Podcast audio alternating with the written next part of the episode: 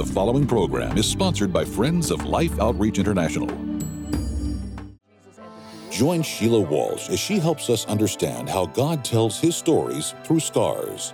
You know sometimes God will take you to prison to set you free? You know, God is so passionate about touching our brokenness, welcoming us to bring our brokenness, our scars and our wounds to Him so that He can heal us. The scars of Christ meet our brokenness. Next.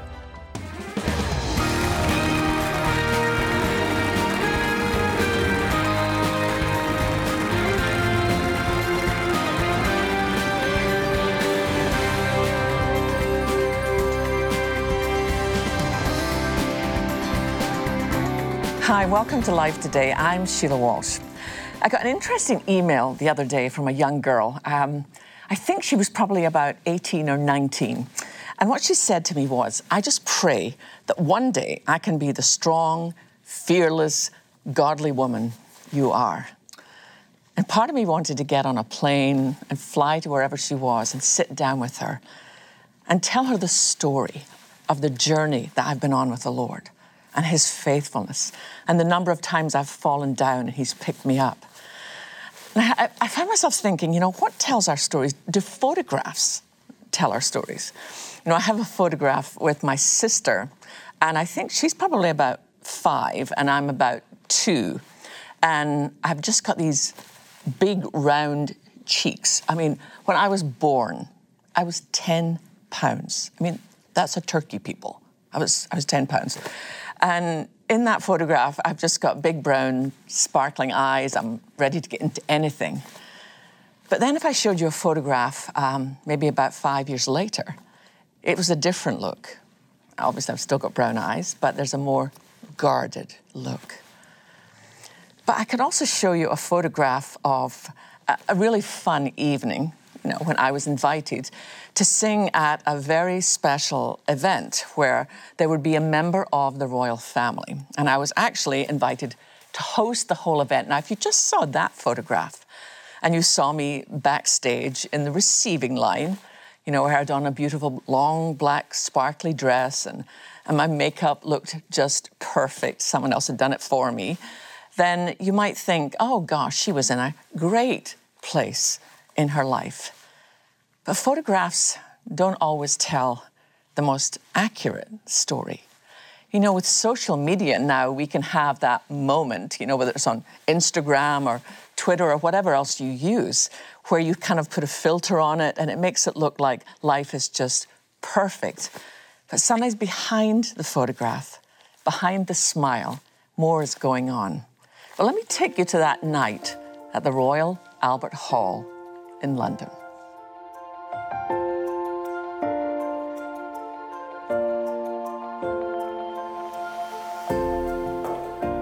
There's a beautiful venue in London called the Royal Albert Hall. And there's one box, maybe in the second or third tier of the theatre, and it's called the Royal Box. And that's open at any time. If anyone in the royal family wants to come to something that's being held there, they can go. And I was invited to host an evening for Save the Children Fund some years ago. And I was told Princess Anne will be coming that evening, so you have to meet with someone from the palace to know exactly how you're supposed to behave. So I was like so excited. But then I met with these two guys from the palace who seemed really, really intense. And they said, okay, here's some things you have to observe. You do not speak until you're spoken to. I said, okay. And they said, and the first time, if she speaks to you, then the first time you address her, you call her your Royal Highness. And after that, if she continues to speak to you, you call her ma'am. And then they showed me how to curtsy and how to do all that stuff. So I went home and I practiced. I curtsied, I Royal Highness, I, I mammed, I did the whole nine yards. well, then it came to the evening, and it was amazing. You know, 6,000 people and some amazing musicians. It was a fantastic evening. And then we're having the reception line, so I'm backstage. And she's in this gorgeous gown and tiara and diamonds. And, and as she's getting right beside, I suddenly my mind went a total blank. And I thought, what do I call her? And I thought, is it your majesty? No, that's the queen. That's the queen. I couldn't think of anything.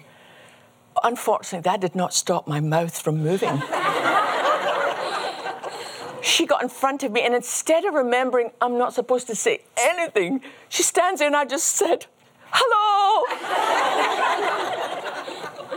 she was so gracious. She said, Hello yourself. You did a very good job. so kind. So I could show her a photograph from that evening. You know, I'm in this beautiful outfit someone's made for me, and it looks very glamorous. But the truth is, inside, I was a broken girl. I could show her a photograph 10 years later, the night I was admitted to a psychiatric hospital. They took a Polaroid. You know, that's really not a moment you want a photograph. It's not, I don't see that as a Kodak moment. but they take a photograph, and I have that Polaroid still. And I look so gone. It's like I'm not there. It's like somebody turned the lights out. I thought, well, maybe that would tell her story. But then I wondered about maybe the scars tell your story more than pictures. I've got a little scar on my right knee when I fell off my bike when I was four. And my mum said to me, Now don't pick at that, Sheila, or it'll get bigger. So I picked at it so it would get bigger. so I still have it, and I'm very proud of it.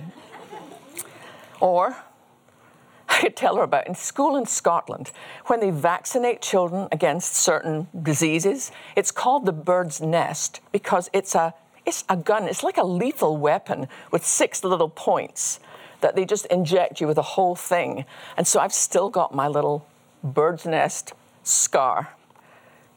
But none of those, none of the photos, none of the scars could communicate to that young, darling girl on Facebook the profound moment when finally the scars of Christ met the brokenness in me. I remember that very first night in the hospital thinking, I'm done just done.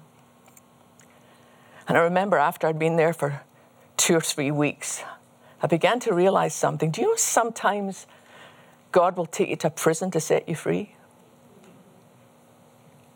You know, God is so passionate about touching our brokenness, about encouraging us, welcoming us to bring our brokenness, our scars, and our wounds to Him so that He can heal us. I actually have a new scar now that I really treasure. I had to have back surgery, but the way they did it, they have it in my back. I have a horizontal scar. Is that horizontal? No, that's vertical. I have a vertical scar and a horizontal scar. So I'm actually marked by the cross on my back. And I love it because God tells his story in scars. Do you remember this scripture? It's, it seems a little obscure, but I want to explain it to you. Isaiah 49, 15 and 16, we read this. Can a woman forget her nursing child, that she should have no compassion on the son of her womb? Even these may forget, yet I will not forget you. Behold, I have engraved you on the palms of my hands. Your walls are continually before me.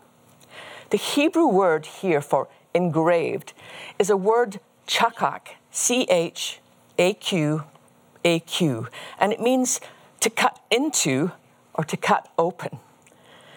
And for you and I to listen to that image, I remember hearing that as a child in Sunday school and thinking, how big must God's hands be if all our names are on them? But to the Jewish people who heard this, they knew exactly what that meant. There's a practice called, it's called the ensigns, ensigns of Jerusalem. And this is what Jewish men would do. They'd engrave pictures of the temple or pictures of Jerusalem. They'd engrave them on the palms of their hands. And it meant for a devout Jew that these images would be always before them. And then this is what they did they would choose an image and then have it cut into a block of wood. Then they'd dip the image into powder or charcoal and they'd apply it to the palms of their hands. And next, they would tie two needles tightly together and dip them in ink. Then gently pierce along the image. When the image was complete, it was washed in wine. It was engraved on the palms of their hands. It reminded them of the temple, but not of the Lamb of God who takes away the sin of the world. They still had to follow the laws given to Moses.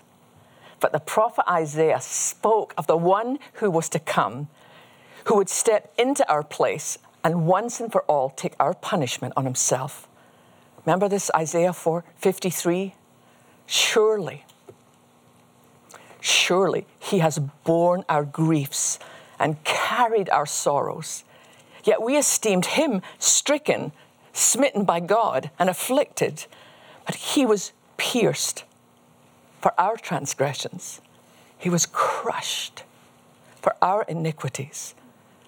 Upon him was the chastisement that brought us peace, and with his wounds, we are healed. I think every time God the Father sees the pierced hands of Christ, he sees you and me. There is no image that displays the love of God more perfectly than the scars of Christ. But before that resurrection, there was the betrayal and the crucifixion when Christ's friends thought that everything had gone terribly, terribly wrong. You know, you have to remember just a few days before when Jesus entered Jerusalem on a donkey and the crowds went wild, shouting, Hosanna. They if you think about what the disciples knew up until that point, they knew every Sabbath when they went to the temple and they heard read from the prophet Isaiah what Messiah was going to look like. And they kept wondering, why is Jesus not taking control? So on that Sunday, when Jesus came into Jerusalem and everyone began to shout out, Hosanna, blessed is he who comes in the name of the Lord, they felt finally, it's starting. He's about to take over and we're going to be set free. Not the way they thought. Then John records much of that final conversation that Jesus had with his closest friends. He tried to prepare them that what they were about to see was not going to look like what they thought they were supposed to see. He said things like, In a little while, you won't see me, and then you will see me. He said, I'm going to the Father. But the disciple wondered, What do you mean in a little while? And we don't understand. Have you ever been there when just everything seems to fall apart? You thought God was doing one thing, and it's just like, what, what, what happened here? You know, I often think of Peter in the garden. Remember when Jesus said to Peter, You know, Peter, before the cock crows tomorrow morning, three times you're going to say you didn't even know me. I have compassion for Peter in the garden that night. Because remember, whenever they saw the soldiers come toward to arrest Jesus, do you remember Peter pulled out his sword and chopped off a guy's ear? And Jesus said, No. Can you think how confusing that must have been for a man? I'm sure that Peter thought, hey, listen, I'm willing to die for you here, but I'm not just going to lay down like a lamb.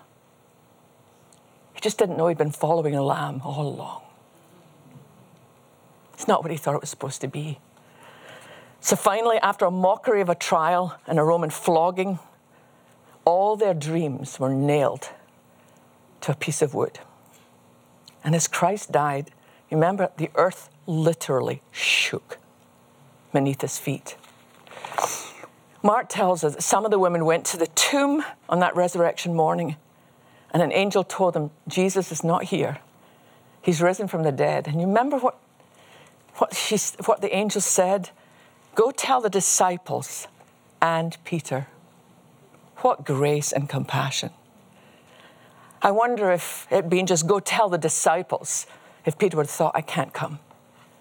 Jesus told me I'd betray him, and I did. But a message on resurrection morning. Don't you think God sees every little detail of your life, every doubt, every question? That when you come to announce the resurrection of Christ, go tell the disciples and Peter. Tell him he's included.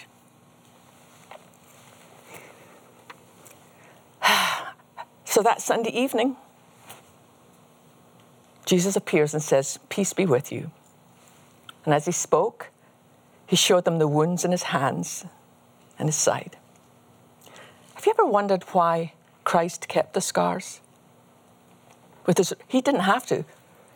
When he rose from the dead, he could have left the scars behind. But he chose to keep them. Maybe, maybe one of the reasons was he wanted his friends to know it was him. But Christ's scars, his wounds, were no longer marks of death. They're shouts of victory. That death was overcome by the blood of the Lamb. You know the interesting thing? The only wound from this earth in eternity will be the scars of Christ. Every other scar that you and I have carried, every other wound, everything you have suffered will all be left behind. But there, for all to see, will be the scars of Christ. This is how much I love you.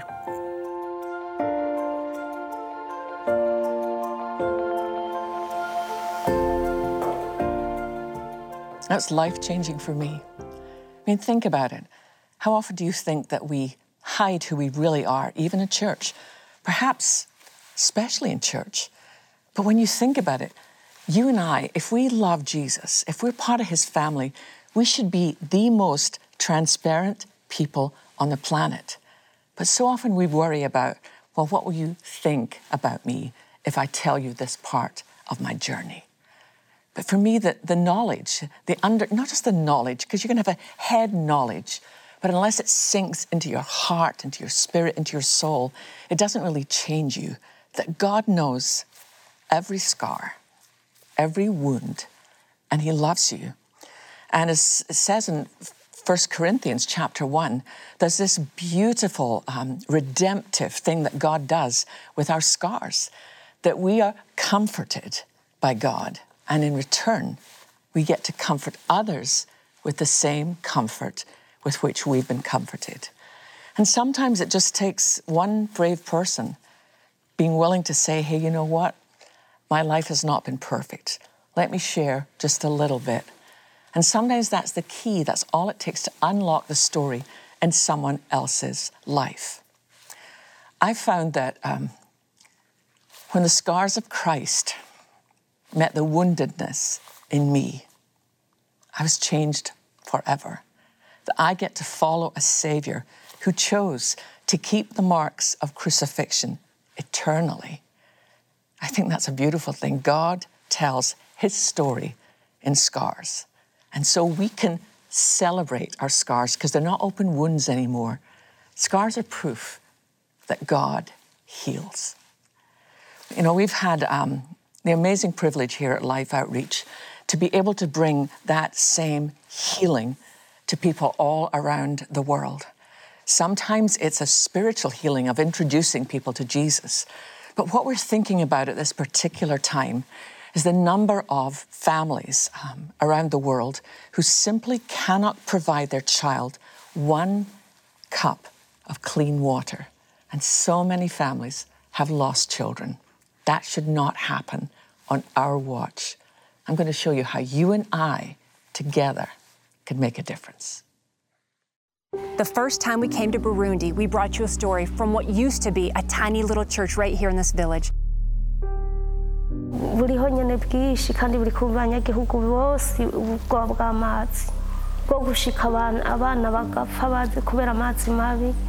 abantu bakuze biri muri ntara y'agatabo yose Forced to rely solely on unclean water for survival, this community suffered a severe cholera outbreak that took the lives of many, nearly destroying their legacy. Since then, your support has allowed us to drill them a well. And with every new drop of clean, healthy water, life began to return. Hope began to bloom.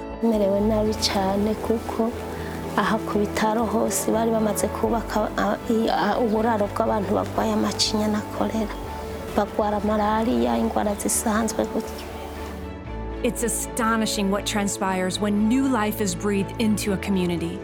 Not only are the existing families healthier, stronger, and able to focus on more than just survival, clean water attracts new people. And as a village grows, so do the available resources. Today, this community is full of hope and flourishing in ways they never thought possible. And this is their church now, just two short years later.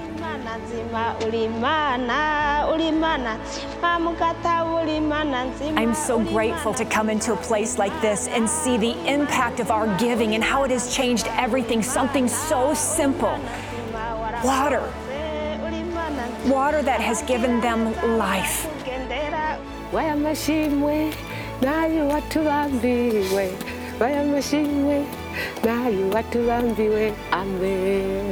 And thank you to you, the ones who have given to make this possible.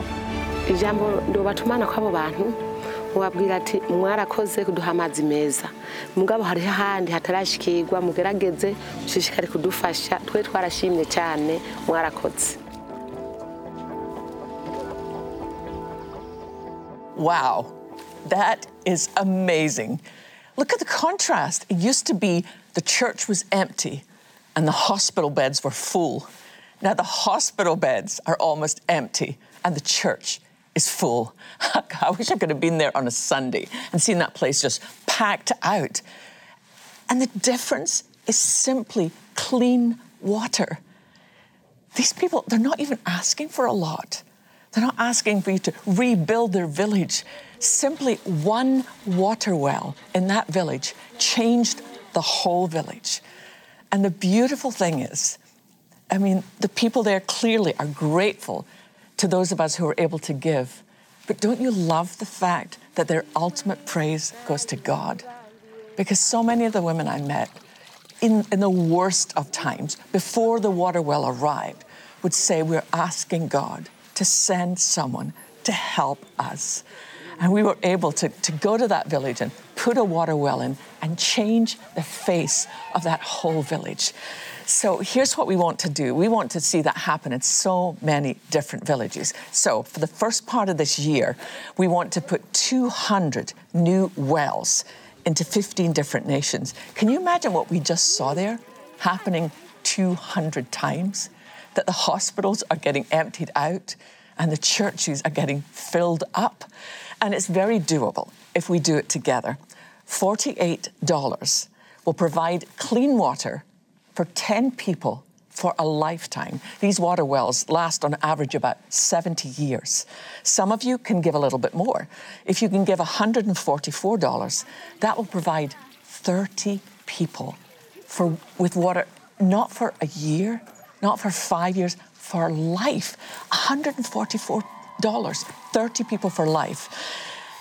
Some of you may have been in a particularly blessed by God and you're in a good place right now and you're looking, Lord, how can I serve you? What can I do? Do you know that if you have $4,800, you can put by yourself, you and your family, you could put a whole well in a village and that will provide clean water for a thousand people.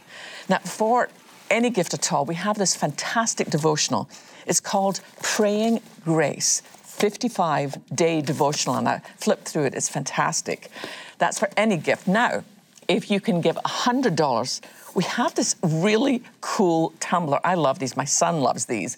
And it says, I am praying grace, and gives a scripture from Acts 20, verse 32. Now, I know you don't do it for the gifts. It's honestly simply our way of saying thank you and also praying that when you pick that up and you head out the door, you'll remember to pray for these people. So let's do this together. Let's make sure we get the first 200 wells in, and then we'll bring you the stories from those churches. Please go to your phone. Give the best gift possible. Today, a mother living in extreme poverty will do the unthinkable give her children dirty, disease filled water that she knows could kill them.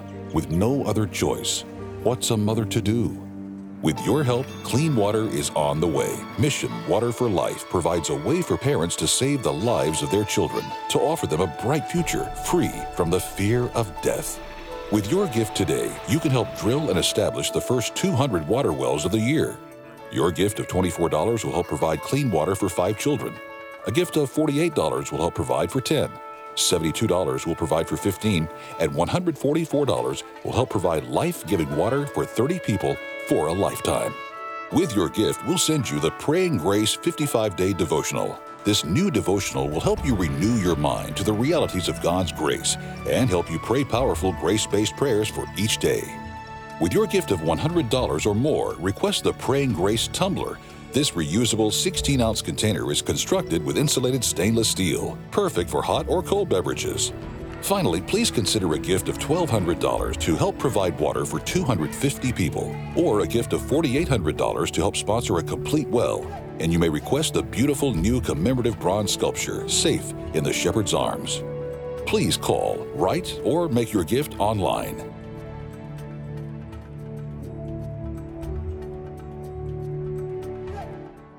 Just as we're giving water here in Southern Africa, we need to give water like this, a cup of water, where there are contaminated water sources that are killing not only children, but their entire families. Many children lose a parent because of some intestinal disease from contaminated water. And it may be that you can give a well. You can provide the entire cost, or you could say, I'll join another person or a couple of other people, but I'm going to help. I'm standing by the answer. I'm standing by the solution. A well I can operate very easily with one hand. Any child can do it. You've got clean water coming here, and this is life. This is life. And that's what you're providing when you help us drill water wells and give these simple pumps that any child can work. Thank you for helping. Thank you. Honestly, that's one of the most exciting pieces I've ever seen. When you see that significant a difference in a village, it's it just lets you see what's possible. So together this year, we're going to do that in Jesus' name. And for any gift at all, you can request Praying Grace, the devotional, or I would love to send you my book. It's okay not to be okay. You don't have to hide your scars anymore. You can celebrate them as tattoos of triumph because God has brought you from a difficult place to a healed place.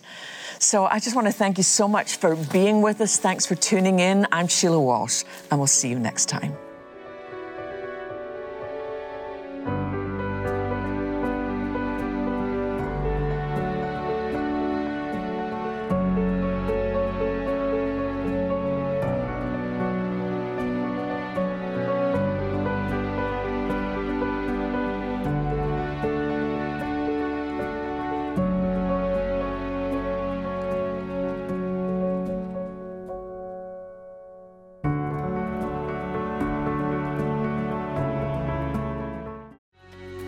About what people do when they don't know what to do. They do nothing. Andy Andrews, the Traveler Summit, tomorrow.